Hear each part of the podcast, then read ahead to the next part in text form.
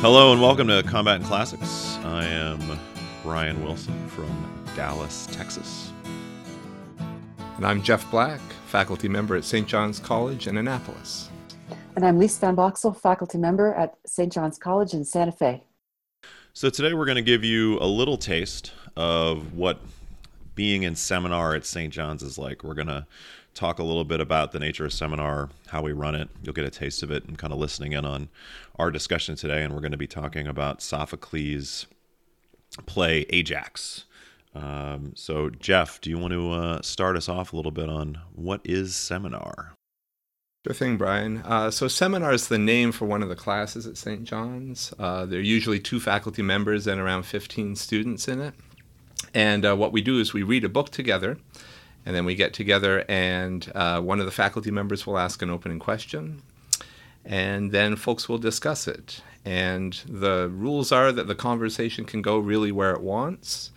Um, reason is the only authority in the discussion, and we look to the text uh, for uh, passages to support our interpretations and to answer our questions. Now, what we're going to be doing today is not exactly a seminar. Typically, the faculty members in seminar tend to be pretty quiet and they'll just ask questions from time to time, and it's up to the students to do most of the talking. But because it's the three of us here, and because the folks who are listening haven't necessarily read this book, uh, we're going to be having a slightly different conversation. We're first going to talk about uh, Ajax, the story, what's in it, uh, and then we're going to talk about what questions we have about it. Sounds good. We're also going to put uh, Stringfellow Barr uh, his his essay notes on dialogue um, in the show notes. So uh, Stringfellow Barr was uh, the founder of the program, co-founder of the program would be a good way to describe it. The program being what we read and how we do things at St. John's. So if you're interested in some kind of further notes on what is seminar, because it is a fascinating subject. It might seem very esoteric to some of our lay listeners. Like, why are you talking about like how a seminar runs? I know how a seminar runs, and it's like there's there's layers and layers in this thing, and it's pretty cool. And also, you know, Jeff's comment about, you know, the only authority we have is reason. That was something that was kind of very interesting to me. Um, you know, when I learned about St. John's and started to research St. John's, you know, this idea of faculty not doing most of the talking, this idea of, you know, reason is the only authority, it kind of blew me away a little bit. And also in the in the notes on dialogue, you know, the idea that uh, taking notes is discouraged, but doodling and smoking are totally fine. this is this was this was much different than my experience at the Naval Academy, uh, and so and very refreshing. Um, Those things help you listen, right? Yeah, they help me listen. So, um, yeah, it's it's it's a terrific essay, and so you can check out the show notes on the on the website and on the pod to uh, to learn a little bit more about that. Let's let's talk about Ajax a little bit. At least, do you want to kind of give us a little bit of an introduction on the play? Yeah, sure. So first of all, Sophocles lived at about 406 BC, so uh, a while ago. There are three main characters, two really, but, but a third one's important in this play. Odysseus, who's known to be very um, wise or cunning. Often Socrates compares himself to Odysseus. Ajax, who's a very sort of forceful, manly warrior, and uh, probably the best fighter in the Iliad next to Achilles. And then Athena shows up at the very beginning, and I'll, I'll summarize why that's important. Um, so the two warriors, the two men, Odysseus and Ajax, are quite different in character, and that seems to be a major theme of what's explored here, which we'll get to. But so the play opens up with um, Odysseus tracking um, Ajax uh, because some sort of a, a, sort of catastrophic event has occurred. Namely, um, Ajax has slaughtered a huge number of animals, believing that he's slaughtered um, the Greek army, and particularly Odysseus and the two kings um, that led the coalition against Troy. And it looks like Ajax has sort of lost his mind. And Athena is with uh, Odysseus and claims that she caused him to lose his mind and therefore to kill these beasts instead of instead of human beings, instead of the men he was intending to kill. Um, Odysseus is the, he doesn't really want to see Ajax in this condition that he's in. He's afraid, but Athena sort of forces his hand, and one one really ought not to say no to the gods typically, and so he does see Ajax in this um, distraught state where he still thinks that he is uh, torturing human beings or um, exacting revenge. But the approximate reason he's trying to seek revenge is because, and this, this is not in the play, but in the background, is because there's been um, uh, um, the best warrior's arms and the best warrior's Achilles, after he's uh, died, are awarded to one of the fighters at Troy. And in speaking of just military prowess, sheer military prowess, it should have gone, those arms should have gone to Ajax, but the uh, leaders of the coalition gave those arms to Odysseus. And so Ajax rightly feels that he's been um, unjustly t- treated, and this causes him to be furious. Um, and so he, he seeks to kill these men. So after um, Odysseus sees Ajax in this distraught state, uh, Ajax recovers his right mind or comes out of this fury, and he realizes that he's killed beasts instead of men. And he's not um, distraught about his intention to kill the men, but he is distraught about the fact that he didn't and that he killed these beasts instead, and that he seems to have um, sort of lost control of his mind. And as a result, uh, well, actually, let's make that a question. Later, uh, after he's recovered his mind, he commits suicide.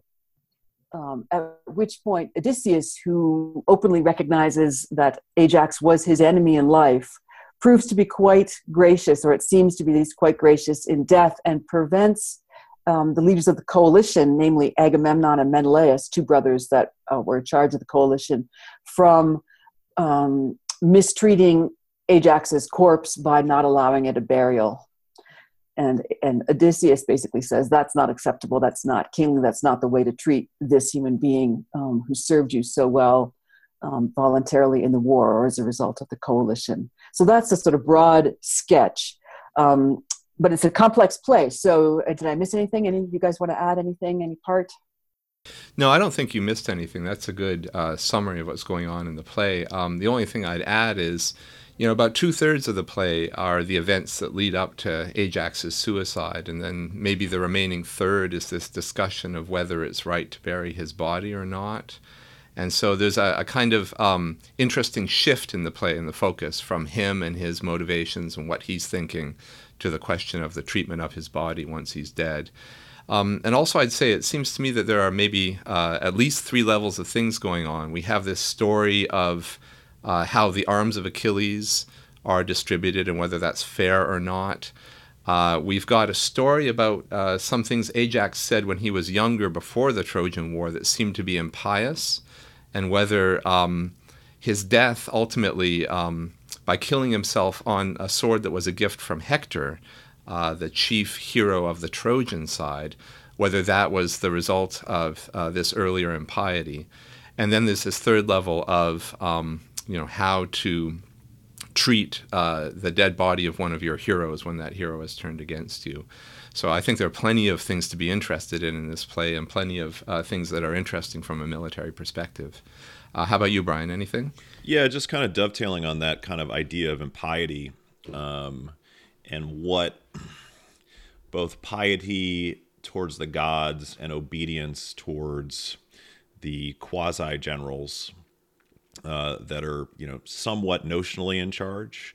Um, Teucer makes the point in, at, you know, when he comes on the scene that uh, to Menelaus, when Menelaus demands that he not be buried, uh, that Ajax is a man in his own right and is a king in his own right, and and came to uh, Troy willingly, and so the level of allegiance that you know he owes Menelaus and Agamemnon is limited by that fact, and you know you you see this in the in the very opening scene when Athena points out that he that um, Ajax's tent is at the very flank of the Greek forces uh, and this relationship with Hector that is kind of in the in the whole play throughout. And so there's something about the the comfort that Ajax feels being closer to the enemy than he does with his own people. And so there's something in that that I think will um, resonate with a lot of folks in the military this kind of idea of, of going native right when you spend so much time overseas um, you lose touch with your, and I hate this word because I can't define it and I haven't heard a good definition, but your culture, right? And so there's a certain rebelliousness in uh, subsuming yourself to that culture when you feel almost closer to a different one. So I think that that is, you know, a, a, not, I don't want to say a theme, but some some part of Ajax's conscious or subconscious, if we want to divide those two things, is is acting that piece out that he's more comfortable with the enemy and fighting the enemy than he is with dealing with his own people. And I think you know another important thing is his relationship with Tecmessa. When we first when we first see him, he he cries for his son when in his first lines. Um, and the chorus are outside of the tent. When Tecmessa enters the tent, he doesn't address her. He addresses the chorus twice uh, before he even acknowledges that she exists. And this, I think, talks or you know indicates that sense of isolation away from the normal, the sense of um, uh, distance between you know normal life and what what a wife represents in that in that case, um, and how important um, things become and, and in what in what order right? It's it's his son it's you know well, his, his enemies right? His quasi enemies because hector is has this relationship with him it's his son it's his soldiers right? And it's his hatred of menelaus and agamemnon. All those things are put forth uh, as more important to him than you know even the existence of his wife or the fate of his wife. Um, and so i think that that's something that you know a lot of folks can potentially uh, you know resonate with or relate to yeah, one thing just occurred to me to add on this question of overview before we get to uh, Lise starting us off with a question. Uh, our listeners who are familiar with the events of the Trojan War might be wondering uh, where this happens with respect to the things in the Iliad and the Odyssey. And so I think we should say, and chime in if you think I don't have this quite right, but um, this happens after the events of the Iliad, right? In other words, Achilles is now dead but before the fall of Troy that's depicted in the Odyssey, right, with the business about the Trojan horse. So this story happens in between the two epics that our listeners might uh, know a little bit about. Yeah, the war is still going on, but it's it's ground on for over nine years at this point. Okay, so why don't I start off, off with an opening question? I think we already have quite a lot of facts on the ground, um, but I'd like to ask the opening question, then cycle, cycle back and pick up some points that both of you mentioned. I think the major question that needs to be asked about this play is why Ajax commits suicide. Um, um, one thinks it might be obvious, but the more we dig into the details, the less clear it becomes. And I'd like to start us off by pulling out two things that Jeff, you started us off with, and then Brian, you built on. Um, Jeff, you noted that the play refers back to the Iliad and uh, what is arguably an impious moment uh, where Ajax claims that he doesn't need the help of the gods to be um, a valiant and very uh, deadly warrior. And um, this comes up again in this play. Brian, uh, we could look at it just as an issue of impiety, but we could also look at it in the terms that you use, Brian, that Ajax is a man who understands himself or wants to understand himself as very independent. Um, you know, he's and, and rightly so. I mean, this is a, this is a man who's extremely capable. Um, and yet, when he comes back to something that's approximately like more like civilian life, certainly not the throes of war that they've been in, um, he realizes that he actually does want some recognition for the sort of sacrifices that he made and the feats that he did. Um, and um, the moment when he seems to lose his mind or becomes engulfed with fury, such that he ends up slaughtering a bunch of animals rather than the men he intended, I think shakes his sense that he is as independent as he thought he was, right? That there's, um, it looks like he's sort of not in charge of the world in the way he might have felt that he was when he was fighting at, at war. Now, it turns out in the play that the trope is, or the, the explanation of that is that Athena makes him lose his mind. Um, but sometimes the Greeks, the Greeks use the gods as a means of explaining psychic psychic events, or they're not. We don't simply want to explain away um, that event by saying, "Oh, well, Athena made this happen." That makes it sort of uninteresting. That doesn't seem true to the play. Um, but that sort of rocks his world, right? When he realizes he is not in charge in the way that he thought, and it's terrifying for him. And also, he regards it as disgraceful. Yeah, there's a, I think, a connection between that and um, a claim that gets repeated a couple of times. Uh, Odysseus seems to be the one who can accept the claim. Agamemnon hears it and, and rejects it. Uh, this notion that life is the sort of thing where your friends can turn out to be your enemies and your enemies can turn out to be your friends. And I'm just struck that there seems to be a connection between that and the notion that who you thought was Odysseus turns out to be a sheep, and who you thought was Agamemnon uh, turns out to be an ox, right? In other words, uh, thing, things shift in life, and maybe uh, Ajax's understanding of heroism, maybe heroism more generally, depends on things uh, being more predictable or more stable. Yeah, there there's certainly that comfort in um, knowing who your enemy is, right? You, if if you have that firm and devoted belief that this is my enemy and I must destroy them and these are my my comrades and I I have to protect them, and then that gets muddied. You know, it that's gonna that's gonna shake who you are and what you believe. And I think that you know because we we talked about his relationship with Hector a little bit. Um, we've talked about him kind of extricating or alienating himself from his comrades. Like what is what is that next step when you've re- when you've re- kind of revoked your membership in that very kind of linear way of thinking, and what are the kind of necessary next steps when you have no one, right? And I think we see that a little bit, um, you know, in, in Ajax's first long speech around 440, he talks about how you know he he's shamed he shamed himself so much that his father he can't face his father right? He's uh, been abandoned by the gods and he's been used by uh, agamemnon and menelaus and odysseus. And so you have this situation where he feels like he has no one uh, he has no comrades. He is completely alone. And like Lise was saying, he was comfortable with that to a certain extent. He, he, he could felt comfortable standing apart when he was honored for his abilities. But now that he's been dishonored, now he's taken his abilities and had them abused and been abandoned by everyone, then what, what options does he have left? Yeah, I could tie that into something else you mentioned, Brian, and, and what Jeff said. That is, um, he one option he might have would be to move his allegiance to his family, right? Would come back from war, realize that um, uh, the men are sort of moving on, the men that he was fighting with, and and now he can resume um, um, this f- family life. But he doesn't do that. He doesn't seem able to do that. He remains isolated, um, and that um, seems to bespeak a sort of shift in the sort of world paradigm where the clarity about friends and enemies that he seemed to have or think he had when he was on the battlefield, this guy's coming at me, therefore he's an enemy, that goes now.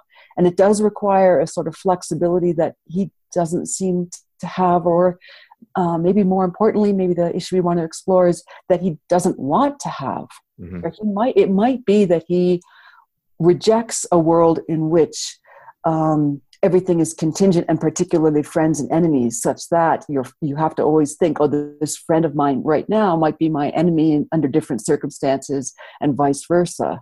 So maybe we should think a little bit about what uh, why that might be objectionable to somebody. Yeah, it especially seems to me worth thinking about because the easy answer to our opening question about why did Ajax kill himself is well, the gods drove him mad and uh, so he was sick right? And that uh, allows us to kind of wash our hands of trying to think through whether he was facing moral difficulties or dilemmas that if we even in our right minds faced we might find uh, objectionable or even completely unacceptable.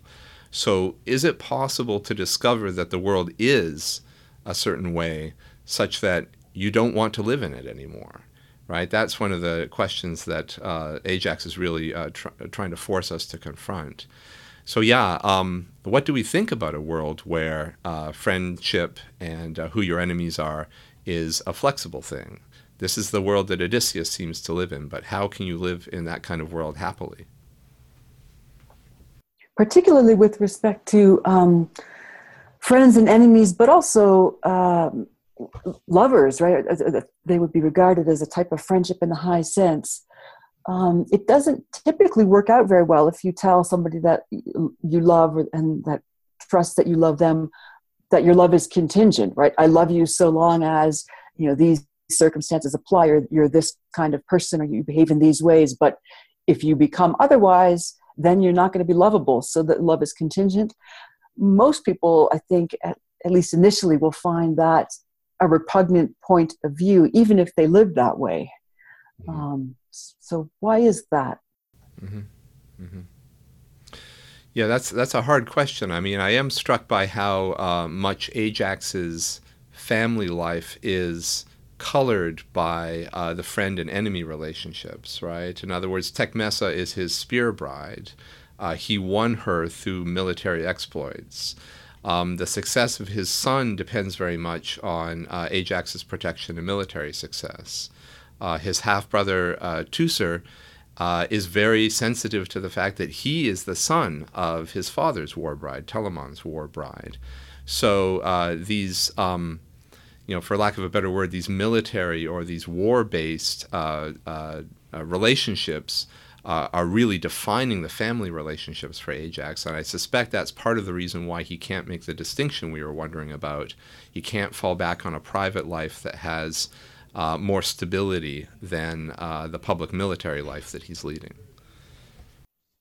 Well, we can see that there is an attract- attraction to thinking, um, I am such a person that um, my friends will always be my friends because they're strong enough to overcome or not be significantly changed by circumstance, and so am I. So that we, we know that we'll always be friends, and those other people will always be our enemies.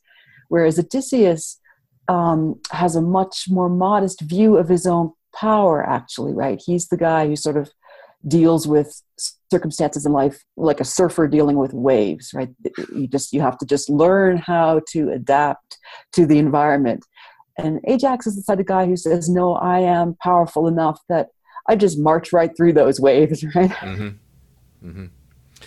Yeah, and it, I think it's interesting to contrast uh, that clear power of Odysseus, right, which gives him a kind of comfort with the notion that there is going to be a shift in the relations between friends and enemies.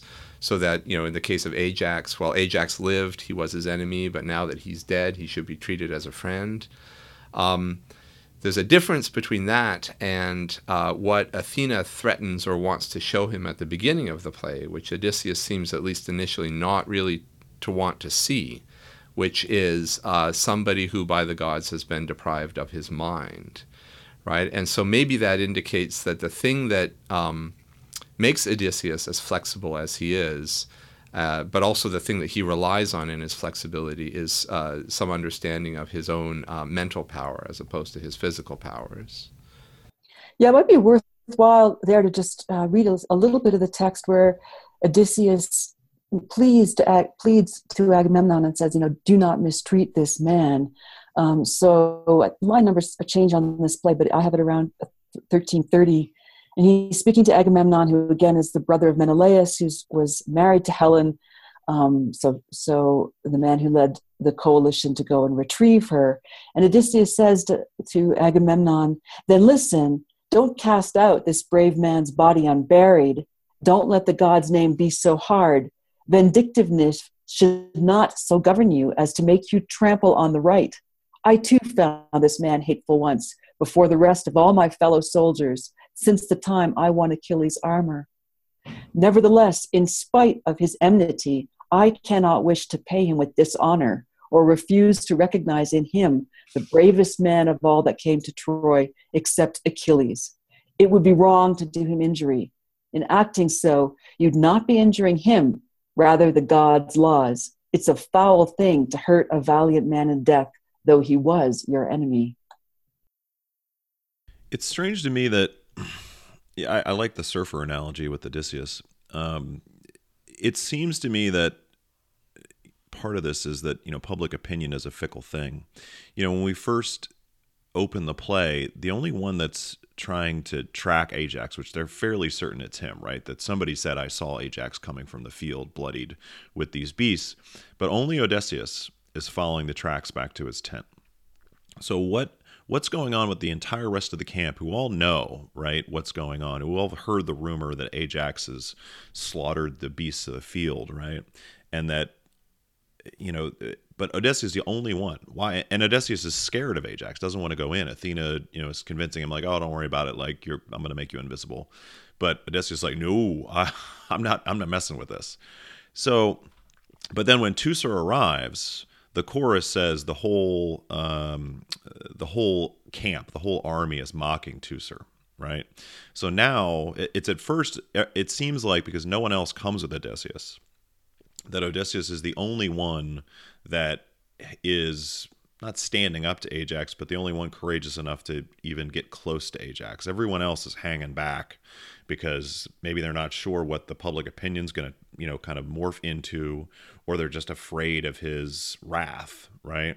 But by the time word gets out uh, of what's going on in a more concrete fashion, now the whole army is turned against Ajax.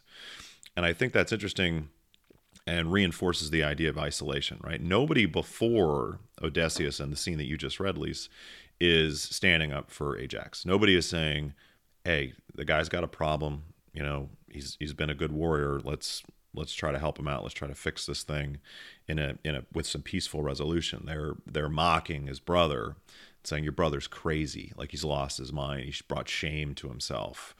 And I just wonder like what it's hard to read into, but I'm wondering what that kind of mentality of Agamemnon, Menelaus, the rest of the army, and kind of how that evolves. And you know, those are the only clues that I have in there is that Odysseus comes alone, and then the whole army mocks him, and then Menelaus commands Teucer to not bury him. Odysseus stands up to him, but I'm just I'm trying to put myself in those shoes of you know a member of that army, and how I would react publicly, how I would react, and maybe privately. So the two high-minded, the two real heroes are Odysseus and Ajax, and it turns out that Agamemnon in the Iliad is is not a very good commander. He's uh, Odysseus constantly has to step in and try and undo the stupid decisions Agamemnon makes while also trying to preserve something of his authority. Um, and I think you see something of that pettiness here. Um, that is, um, in the in the observation you make, Brian, that they they kick the man when he's down, literally dead, actually, right? Um, uh, whereas Odysseus at the beginning, he might he regards Ajax as his enemy now, but there's still respect for Ajax as his enemy. So I take it at the beginning of the play when he's tracking Ajax, yes, overcoming to some extent his fear, although you're right, of course, he does not want to he does not want to confront this man directly. But it occurs to me part of the reason he's tracking him is because if he caught him, if he was able to sneak up on Ajax, who I think is the superior fighter, he'd kill him. Right? And in other words, he's able to recognize that Ajax is a serious threat and that Ajax will kill him, and in fact thinks he has or is in the process of doing that. Um, and yet, there's not um, he's there's a respect still tied up with even that relationship at the beginning. Mm-hmm. Mm-hmm. Yeah, in fact, if Odysseus uh, regards his strength with respect to Ajax chiefly to lie in the realm of words, and if he's wondering whether Ajax is in his right mind from the very beginning as he's tracking him, he might have uh, the fear that uh, he wouldn't be able to talk Ajax out of whatever he's up to, right? And that would suggest, you know, he, he can't confront him openly. If he catches him, he has to kill him but uh, he, he certainly would want to know exactly uh, what Ajax is thinking um, that guided these strange the strange behavior that he sees.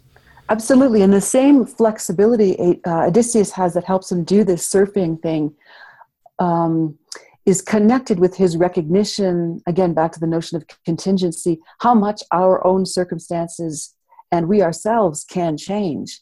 That is, I think Odysseus can recognize that Ajax is not in his right mind at this moment. He might be overcome by fury, or he might literally have just um, uh, be not encountering reality properly. But Odysseus seems to be aware of the fact that that might happen to him, right? That we cannot be sure about our own futures or fates.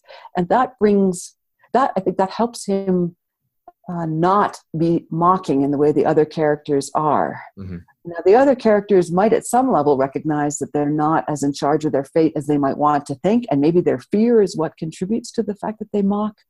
Whereas Odysseus, it seems to be a much more cautious realization of, of what human life is like. Yeah, I think it's it's um, difficult to get in the heads of the mockers because they've just seen what looks like Ajax turning from a friend into an enemy. Now, what do they make of that? Why don't they want to know what's going on in his head? Uh, but apparently, mockery is is their answer to the situation. I think they must think something like, "Well, he was always an enemy, right? It's, it's just his true colors coming through now." Uh, something like that seems to be the only justification for the treatment that they want to give to him and his family. Which shows their fickleness because presumably, if he, when he was fighting in the war, and Teucer, who's um, uh, Ajax's brother, reminds Ag- Agamemnon of how Ajax saved him on a number of occasions. At those moments, those men must have been thinking, "Oh, this is definitely my friend." So again, a sort of um, they don't have the Ajax and Menelaus don't have the sophistication of either uh, sorry, Ag- um, Agamemnon and Menelaus don't have the sophistication of either Ajax or Odysseus. They seem to sort of mindlessly try and occupy a middle position without sort of owning it or recognizing, taking a stand for the principle the way at least Ajax does. He's at least trying to say, I am the sort of man that knows who my friends and enemies are, and I don't want to live in a world, or uh, arguably don't want to live in a world where those things are contingent. I think something that kind of belies that Ajax is not good at navigating that, right? Is, you know, the fact that the opening scene happens at night. That that Ajax goes out at night to try to do this. And Ajax is is a daytime warrior, right? Ajax is somebody that when when we get on the battle lines in the morning, like he's right out front and he's ready to go. And Odysseus is comfortable, right? There's a whole chapter in the Iliad in book 10 about the night raid where Odysseus arguably does the most damage, right? Where where he actually takes the fight to the enemy in a way that he's very comfortable and that's the first time we see Odysseus in this play, right? It's stalking at night and Athena makes the point that, you know, often he sees she sees him stalking at night. So I think in this setting we see uh, a manifestation of the character, right? That Ajax, when things are vague, when things are dark, um, when when the enemy is not clear, will will not be able to um, kind of demonstrate his excellence. But with Odysseus, you have the exact opposite. He is more comfortable at night. He is more comfortable with that, and that that honestly resonates, you know, with me a lot, right? Because you know, I know in Iraq, we, you know, when just going through like basic officers course, when you start doing night ops, it's it's weird, right? It's just strange. You're not used to being out at night in the woods, uh, and you kind of think you hear things and you think you see things, and you they're not there, right? Especially when you're really tired. you know, like I remember hallucinating walking around at night. At some point, though, for many people, you're more comfortable at night. You know, I know in Iraq, like we we were just way going out in the daytime you're like hmm do we really want to do this? But going out at night you were just way more comfortable. And so i think that there's something in you know the character as a fighter and what kind of fighter they are that they want to operate during the day and they can operate during the day when things are more clear versus people that can versus soldiers that can operate at night. Um, and I'm just, you know, I just wanted to draw that point out because I thought it was, you know, interesting. I don't know if that takes us down a dead end or not, but I think that's useful, Brian. You remind us of that the scene in the Iliad. The other uh, aspect of that is that um, so Odysseus goes out with another man, and they they catch a scout from the other side uh, named Dolon, um, and they tell him not Odysseus, but the guy that Odysseus is with, uh, you know, we, we won't hurt you, but give us the information. And Dolon gives him the information. Then, of course, they kill him, right? And so there's uh, they lie to him uh, because it's pragmatic to do so under those circumstances. My sense is that that would be something that Ajax would might have difficulty doing for the hmm. reasons you suggest. A different type of of fighter, a different understanding of um, what is honorable in, in war. And again, that seems to tie back to the notion of uh, to what degree life is contingent. So let me bring in just another episode from the Odyssey that I think backs that up, that, that recognition by Odysseus. When he um, goes back to his homeland and he's disguised and he's trying to test to see what the people are like that he encounters. He comes home and there's a bunch of men in his house courting his wife. And he's dressed as a beggar, so he hasn't revealed himself. And his re- constant refrain to them is, uh, I too was a king once, but now I'm a beggar, and you ought to know that that could happen to you. And therefore, you should be treating me well when I ask you for food and shelter. And they won't do that. And so he and he seems to conclude from that that because they're unable to recognize that life is contingent, they somehow can't be civilized. They can't be incorporated back into society. Mm-hmm. Do we want to go as far as that with respect to Ajax? Is that part of his problem, or do we want to say it's something different?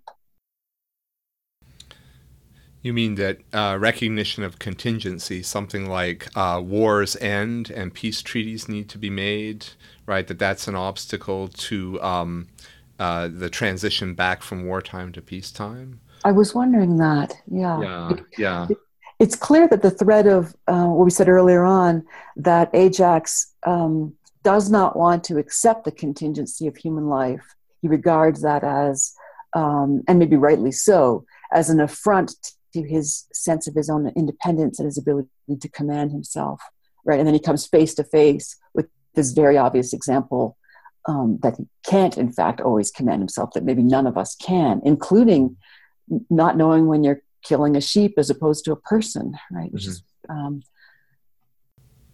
yeah, the, the uh, thread that seems to me to bear on this is the suggestion in the play that um, the gift of Hector somehow killed Ajax, right? So uh, there was a single combat in the Iliad between Ajax and Hector. Uh, it was conducted in daylight, and they agreed not to use any crafty strategies against one another, but just to strike directly. Uh, the combat looked like it was going in Ajax's favor, and if he had won it, uh, presumably, as long as everybody could see the outcome and judged it fair, the Trojan War would have ended there. Um, but it was cut short by the arrival of night, right? Interestingly enough, and uh, Ajax and Hector exchanged gifts, and the sword that Hector gifts to Ajax is the sword that um, Ajax eventually puts in the Trojan earth, right, and uses to kill himself. So. Uh, to what extent, maybe this is uh, this points to uh, the thought that your question is exactly the right one. Uh, it looks like uh, the openness to friendship with Hector or the recognition of kinship with Hector that um, uh, is involved in the exchange of gifts is uh, kind of metaphorically what kills Ajax, right? And that would suggest that, yeah, there's something about peacetime. There's something about the recognition that you have more in common with the heroes on the other side than you do with your own fellow soldiers. Um, uh, is is uh, is is lethal or mortal to Ajax. That thought. I uh, I think that might be a, a good note to wrap up on.